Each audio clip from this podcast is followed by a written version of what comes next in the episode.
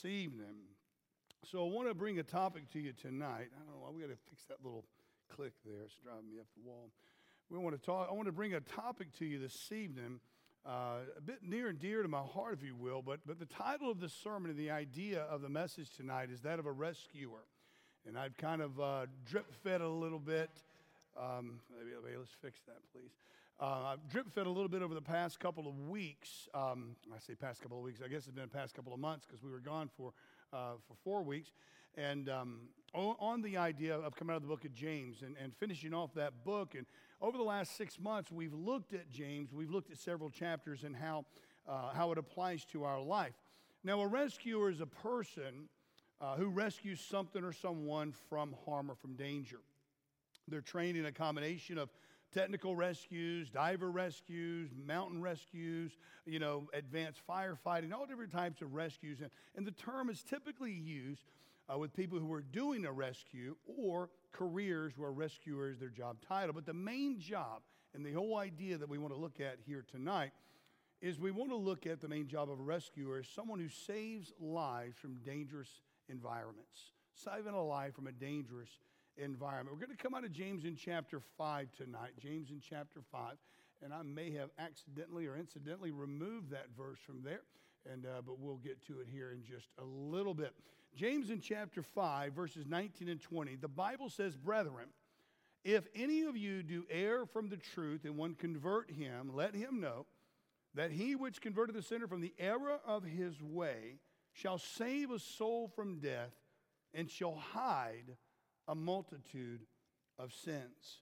Now, this has nothing to do with salvation. I want you to pay close attention to the words up there as James begins to close his, his letter off. He's closing his book down. He's in the final two verses there. He speaks very clearly to who, he, who he's talking to. He's, he's narrowed it down. He says, Brethren.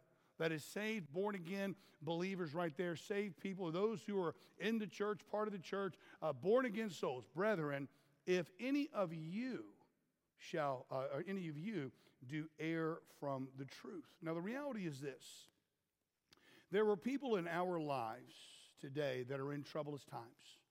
There are people in our lives who are, uh, are involved in dangerous circumstances, even deadly situations, and somehow, some way, life has, has caused them or enabled them or lured them or even driven them to simply wander away from God. Some circumstances, guys, of life that has happened and, and dragged people out kicking and screaming, maybe, are 100% unavoidable, whilst others are a result of their own personal wrong choices. Either which way about it, they are people who have wandered away from God. You once knew them, you once went to church with them, you once maybe had prayer time with them, you had sweet fellowship with them, and, and all of a sudden they just kind of wander away from God. And so the book of James, guys, is unique in its teaching in many ways. Um, one way we know it's a general epistle. We've talked about this over the past several weeks. It means it wasn't written to one particular church. Now, I understand when you open the book up in chapter 1, it says that it's written unto the 12 tribes, okay? The 12 tribes who were, you know, scattered abroad.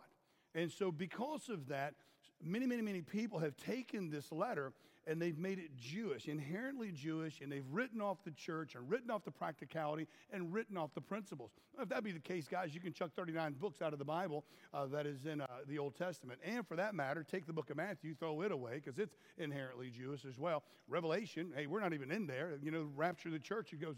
You see what I'm saying? When you start nitpicking and say, well, that's not really written to us. The Bible tells me all scripture is given by inspiration of God. Every drop, every part of Scripture that there is was given by God, hands down. And it's for our benefit. It may be things that aren't for our doctrine, okay? But they may be for our correction, our instructions, our reproof, our instructions in righteousness. And we need to understand that.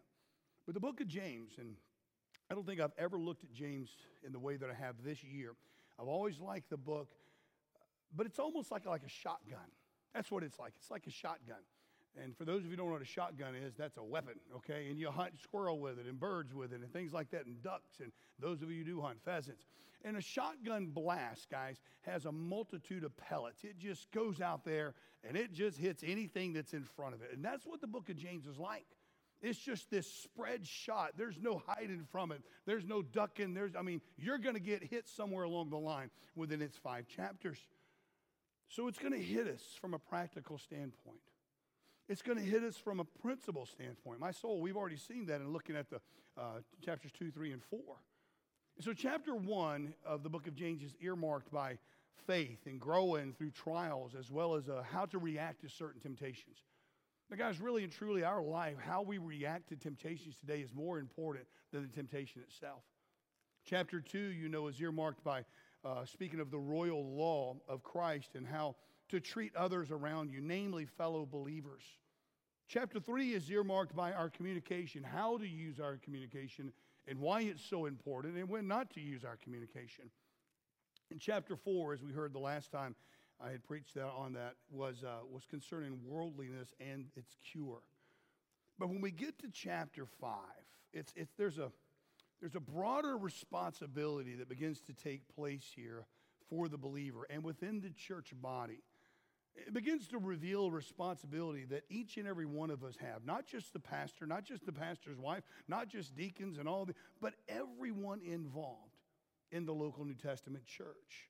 It's a responsibility that we have, namely toward one another. It's toward those who have stepped away from the Lord. It's toward those who aren't faithful or not in church or living a life of sin and they follow the way of the world and they've gone into other things it shows that we bear a responsibility for those people. We bear a responsibility for their lives. It's not about salvation. Th- these verses right here is not about salvation. That whole idea of salvation is eliminated in the first handful of, of words where it says brethren. Actually, the first word, brethren. All right? If, if, who, how many people uh, uh, in here has a, a biological brother or sister? Raise your hand. Okay. I don't either. You only child? Me too only child. So my mom and dad said, I'm done. I'm not doing that again. And so, so in order for them to be your biological brother or sister, they got to have your blood. You guys got the same blood, don't you, to a certain degree? You get the same genetics. You got the same mom, same daddy, something along that line. There's, you're a family. There's one particular blood that unites the body of Christ, and guess whose it is? It's Lord Jesus Christ. Amen. That's how you become. That's why, guys, listen. I'm very cautious in who, cautious in who I call bro and, and sister or brother. I, I don't just go out there and every you know Tom, Dick, and Harry. Hey, what's up, bro? I don't do that. You're a brother in Christ with me when you're saved and born again of the blood of Christ. You're a sister in Christ with me when you're saved and born again of the blood of Christ. And I like that brother sister talk. That I like it personally. Amen.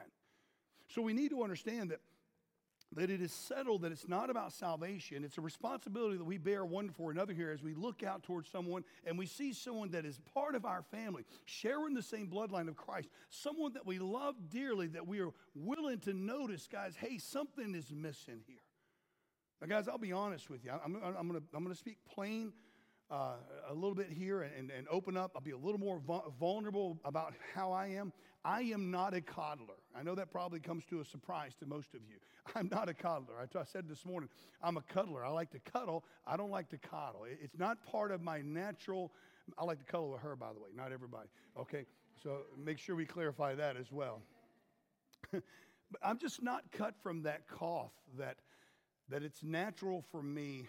Um, to be understanding to unfaithfulness, to the lack of giving, to weak Christianity, to excuses.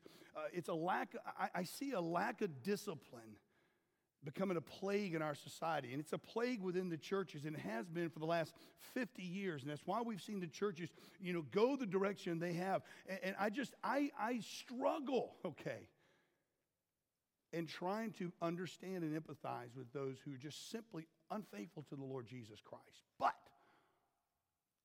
whether it's a struggle for me or not, God doesn't care. I'm commanded to look out within the body of Christ and find those who need saving from themselves. It doesn't matter what I feel. It doesn't matter what cloth I'm cut from. The Lord doesn't look down and go, oh, hey, BJ, you know, you don't like doing that, so I'm going to exempt you from those last two verses. It doesn't work like that. I have to correct myself and conform myself to the Word of God. I don't need to try to correct the Word of God to conform it to me, which we see happening today in the world. There are people out there that need someone who has the wherewithal, the care, about their life to rescue them. Rescue them from drowning, if you will, who's in a dangerous environment. I was a lifeguard growing up in, in Florida. And in my teenage years, I remember the lifeguard training. Our instructors would tell us that lifeguarding is, is 99% boredom and 1% terror. I was like, oh boy, I can't wait for this summer job. And, uh, but, but it, really, it really is. And the majority of the time when we were going through training, people would flat, our instructors would tell us that the majority of the people that you're going to pull out of the pool or pull out of the Gulf or pull out of the water or pull out of the lake, they've done something just stupid. It's, it's some ill choice they've made. But nonetheless, you got to go get them. I was doing some reading on that, doing some statistics that the major contributing factor of drowning is the inability to swim, which is a fi- fixable situation. Alcohol is involved in approximately 50, 50% of fatal drownings and 35% of non fatal drownings. People have drowned in as little as 30 millimeters of water while it's laying face down. And did you know that it only requires a tablespoon of water in the areola sacs in the lungs for someone to drown? It doesn't take much. So even though most of the drownings, statistically speaking, are a result of someone's ill choices, at the end of the day, people still need saving. People need to be pulled back. If we choose not to save our falling Christians, our wayward brothers or sisters, guys, we become guilty of negligence. We become guilty of willingly ignorance, turning a blind eye, a deaf ear. It'll be okay. James teaches us that church is more than singing, it's more than praying, it's more than preaching. We are all to be rescuers, we are to be in the lives of others. So, James again is closing his letter, and he's closing it with these words Brethren, if any of you, again, speaking to saved, born again, blood bought souls, fellow believers, fallen Christians who are functioning as sinners, and therefore we are to become in the business to bring them back. And you say, Well, preacher, you know, they made their own bed, let them lie in it. Flip those tables. You ever made your own bed? You ever made some mistakes? You ever been in a situation in your life where the only place that you could ever look up because you were down so far was up? I have. I've been there. I've hit that. I've bottomed out. I've despised days and even life. I've been at that place before in my life. And I thank God tonight that there was someone that, would, that came and says, Listen, let me pull you out of that hole. But the first thing I want you to notice tonight is going to be our source to determine whether or not someone is living right, whether or not we are living right. And that source, my friend, is going to be the truth. It's always going to come back to the truth. I'll go ahead and give you the ending right now. It's always coming back to the truth. The Bible says there, do err from the truth and one convert him. So the measuring rod today is going to be truth in our life and the lives of our brothers and sisters. It's the spirit level of our life and the determining factor and, and whether we are living right or wrong. Truth is defined as an absolute standard by which reality is measured. It is not based upon feelings. Truth is not concerned with how we feel or what we think or our opinion. There's no vote, there's no committee. Truth is just what it is, it's only concerned with facts. The truth is only true because God said it's true. So many times I got true in there. Truth is only true because God said it's true. Anything God says, it's truth. Anyone who disagrees with that, uh, they become a lie. If anyone disagrees with any subject that God said something about, they're a lie. You say, Preacher, do you live by that? Absolutely, man. Are you kidding me? I got a busy enough life the way it is. I don't need to make it complex. I'm going to make it as simple as possible. If God said it, it's true, whether I believe it or not. I, I remember a friend of ours used to have a t shirt that said, God said it, I believe it, it's true. And uh, somebody said, That's wrong. He said, What you mean that's wrong? He goes, hey, God don't care whether you believe it or not. Truth is truth. And so he took a marker and he, he marked out that middle section there. And because that is, that's the true fact about it. The Bible says in 1 John 2 4 says, He that saith, I know him and keepeth not his commandments is a liar, and the truth is not in him. Verse 22 says, Who is a liar but he that denieth that Jesus is the Christ? He is Antichrist, that denieth the Father and the Son. Think about those words for just a second. Think about how many people that we are around every single day that openly and vocally deny Jesus Christ as Messiah and Jesus Christ as God. And good, decent, moral people. But they deny that Jesus is the Christ. They are, have fallen from the truth. They're not in the truth. They are a liar. 1 John chapter 4, verse 20 says, If a man say, I love God and hateth his brother, he is a liar. For he that loveth not his brother, whom he hath seen, how can he love God, whom he hath not seen? Now we're back to that brother talk. Now I want you to think about a brother or sister in church that's wronged you, and man, they just man, they just did some nasty things. They were just wrong people, and they treated you bad, and they talked about you, and they stabbed you in the back, and you're like, man, I hate them. Oh, the Bible actually says if you hated your brother, you were a murderer. Think about that for just a second. How can you love God and hate someone that God died for? You understand? 1 John chapter 5 and verse 10 tells us, He that believeth on the Son of God hath the witness in himself. He that believeth not God hath made him a liar, because he believeth not the record that God gave his Son. And that's where we really kind of get down uh, to the nitty gritty, if you will. There is a record that God gave his Son. Where is that found? In the Word of God. In the Word of God. What is our, where, where do we find truth? We find it right here. Ah, what about the contradictions? They're only apparent contradictions. There is no contradiction here. It's only to be rightly divided. Amen? You come to me with any contradiction you have in the Bible, any confusion you have, we'll sit down, we'll open the book up, we'll get you sorted. Very simple. Again, we go back to simplicity tonight. Romans chapter 3 verse 4 tells us, God forbid, yea, let God be true, but every man a liar, as it is written, that thou mightest be justified in thy sayings and mightest overcome when thou art judged. At the end of the day, when someone wanders away from truth, they're wandering away from Jesus Christ, who is God, because Jesus said himself, I am the way, the truth, and the life. No man cometh to the Father but by me. It's that simple. They've wandered away from Jesus Christ. The moment you disagree with God, you are separating from truth. And unfortunately, today we have believers uh, uh, wandering from truth to be accepted by the culture. And too many people just want to be popular rather than stand upon the Word of God. You know, I never was. I never was driven, which is weird. But I never was driven about with popularity. Wasn't that I had a big, that I thought I was all this and that, and it wasn't that at all. I would have rather, you know, 19 years on the gridiron, I loved it. I loved the limelight. I loved the fanfare. I loved everything about it. The grueling hits, the sweat, the blood, the snot, you name it all. Loved it all, man. The cheers. I mean, listen, and when, when the first year out, it was dark. It was a dark time coming out of that. But I never was that guy to say, hey, look at me. It just wasn't me. I didn't, I didn't care whether I was popular. My mindset was, I'm in my little world here and I have this job to do. My job is to cover that, that gap right there and to take that guy's head off. And I don't care what you do. You do your job, I'll do mine. And at the end of the day, everything will be fine. But guys, we have people today that name the name of Christ. If they're more interested in what the culture has to say than what Christ has to say. And I can go ahead and tell you right now, that ain't me.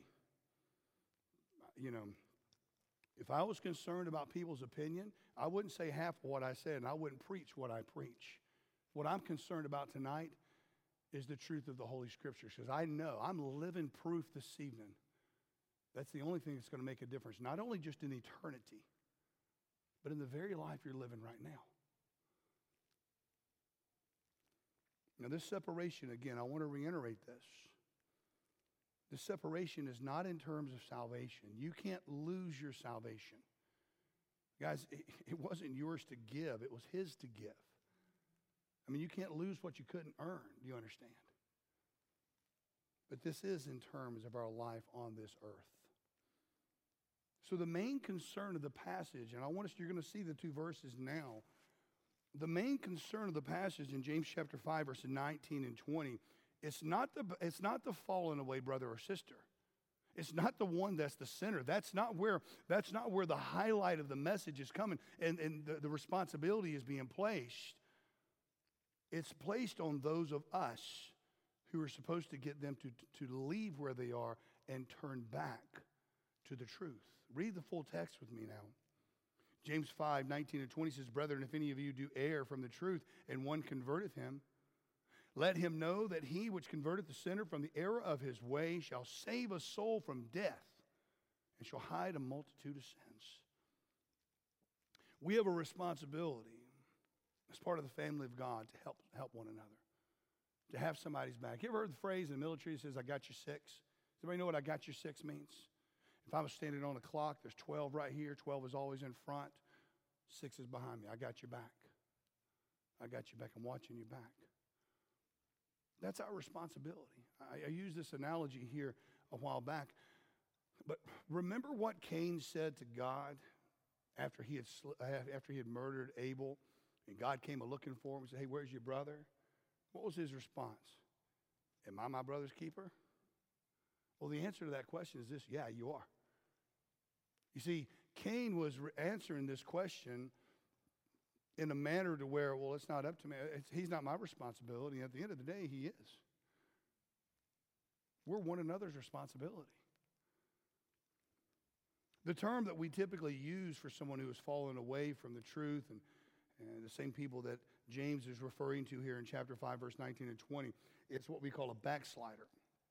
Well, that term comes from the Old Testament where, where the Lord rebuked Israel as a backsliding heifer, he called them, that they have slid away from God. They turned their backs away. They had went the way of Cain and this and that. So the Bible defines a backslider as a Christian who is, a, who is in a spiritual state where they are knowingly, willingly, and consistently pleasing self. So the, blacks, the backslider is a Christian who has adopted a lifestyle of pleasing themselves instead of God. Still saved, still going to heaven. And beloved, so that when this happens in our fellow brothers and sisters' life, we are to be actively on the alert to go after the back the backslidden we are to strive to get them to turn back. I want you to think about it like this, and this is an illustration. I don't know why. I go, I go all the way back uh, to my childhood with this. When I, I lived in this neighborhood in Alabama, I lived in Birmingham, Alabama. It's where I was, was born and raised as a young child. And uh, then we moved to Florida. And uh, so we, we would take off on our bikes. Summertime, man, we lived, if we wasn't on a baseball uh, field, we was on our bikes. We lived on our BMX bikes, man. That's just the way it was for hours among hours among hours.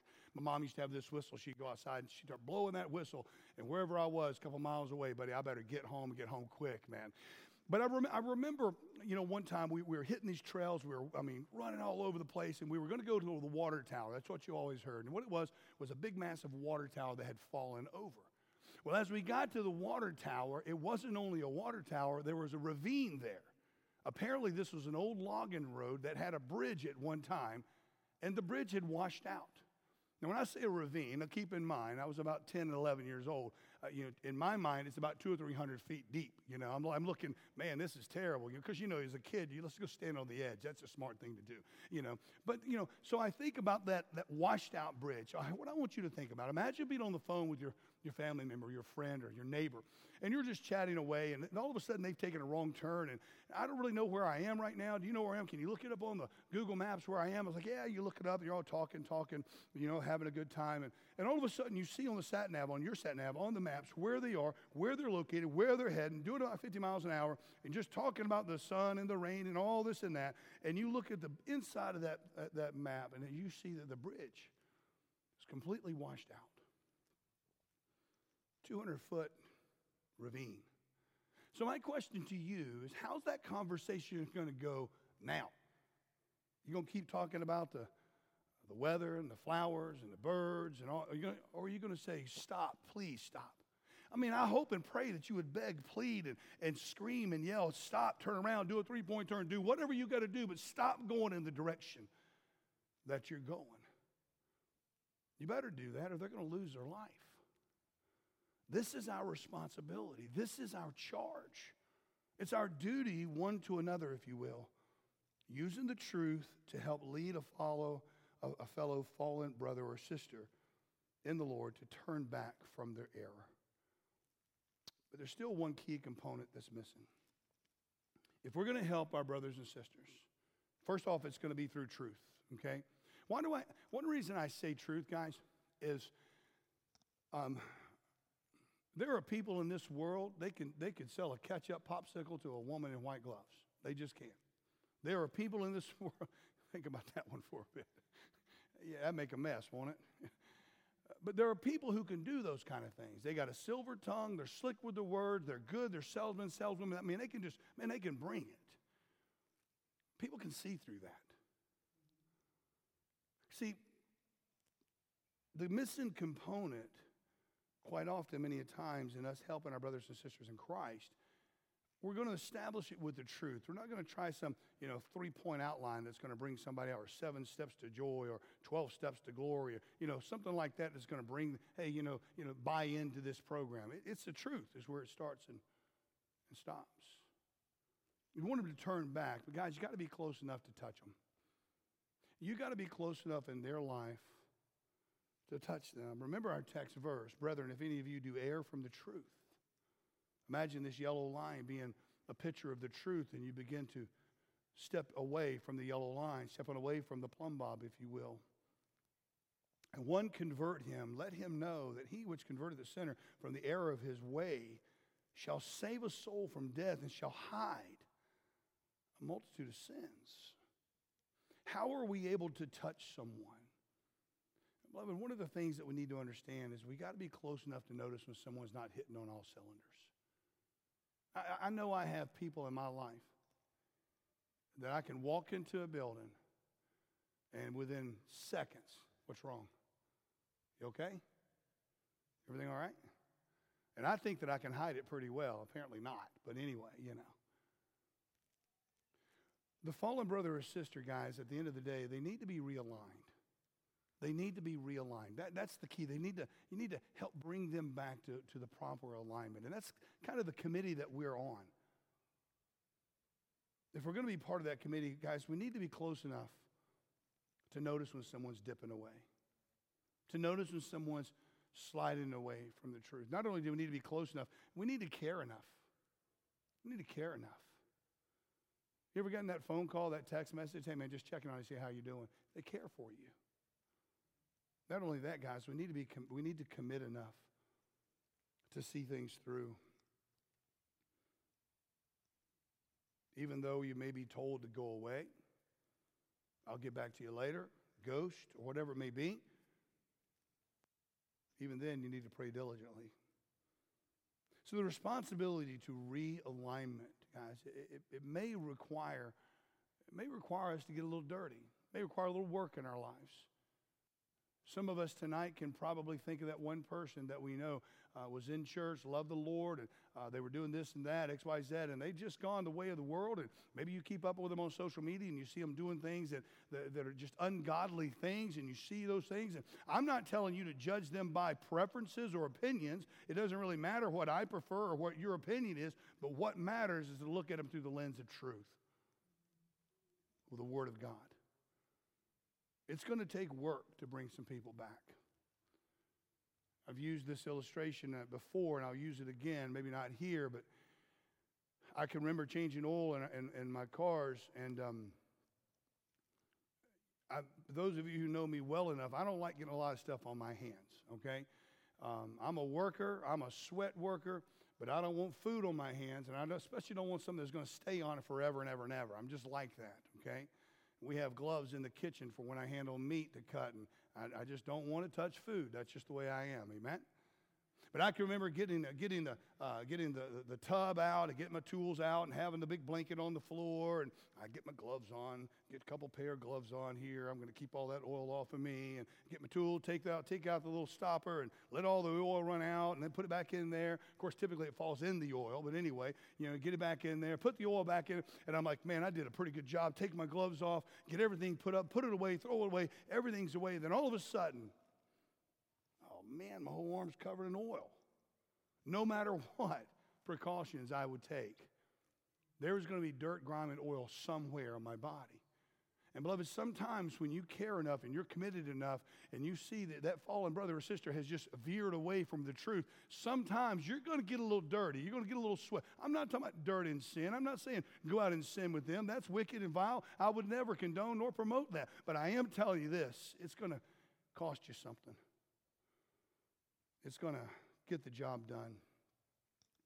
So tonight you may be a little apprehensive to becoming that rescuer, becoming that one who's willing to step out. I told you here earlier that everything comes back to truth.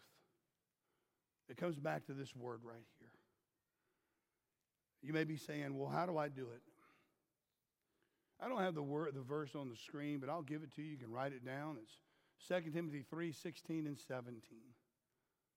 And the Bible says all scripture is given by inspiration of God. And it's profitable for doctrine. All right, that doctrine means that's what's going to get you saved, and that's how you live. All right, there's different doctrines in the Word of God, and that's why second. That's why we're told in 2 Timothy two fifteen to study to show thyself approved unto God, a workman that needeth not being ashamed, rightly dividing the word of truth. Our, the word has to go into its right way. We're not doing blood sacrifices anymore. Jesus Christ brought an end to that, did he not? He finished it, the law, on his cross once and for all. So uh, the Word of God is given for doctrine. That's all 782,137 uh, words. 3,114,480 letters, comprised of 39 books in, uh, in the Old Testament, 27 in the New Testament, total of 66. I'm saying all that to say this every single one of those words are inspired of God and are not to be taken lightly, corrected, or changed. It's good for doctrine. It's profitable for reproof. You know what reproof is? It exposes you. Actually, the word reproof is technically a scientific term that means to test or to prove. So, when the Word of God is good for reproof, when you look through the lens of the Word of God and you look at yourself or you look at your brother and sister and you say, okay, you know, are, am I or are they lining up with the truth of the Holy Scripture? And all of a sudden you'll find that that reproof, here's the reproof, and you're stepped off on the line just a little bit. So, it's good for reproof. But I'm, I'm, I'm thankful tonight that the Word of God just doesn't give, give us the, the direction of, of to get saved, which is eternal. Praise God for that. And then it doesn't just stop there and say, well, I'm going to, you know, I'm going to expose your wrong. It also is profitable for correction. The Bible tells us that it's, it's profitable for correction as well. What does that mean? It means, okay, now I've showed you where you're wrong. Now let's get you corrected. And then finally it says, instruction in righteousness. So not only can it show you where you're wrong, it can correct you to get you right, but then it can keep you right. Amen. That's what we're talking about tonight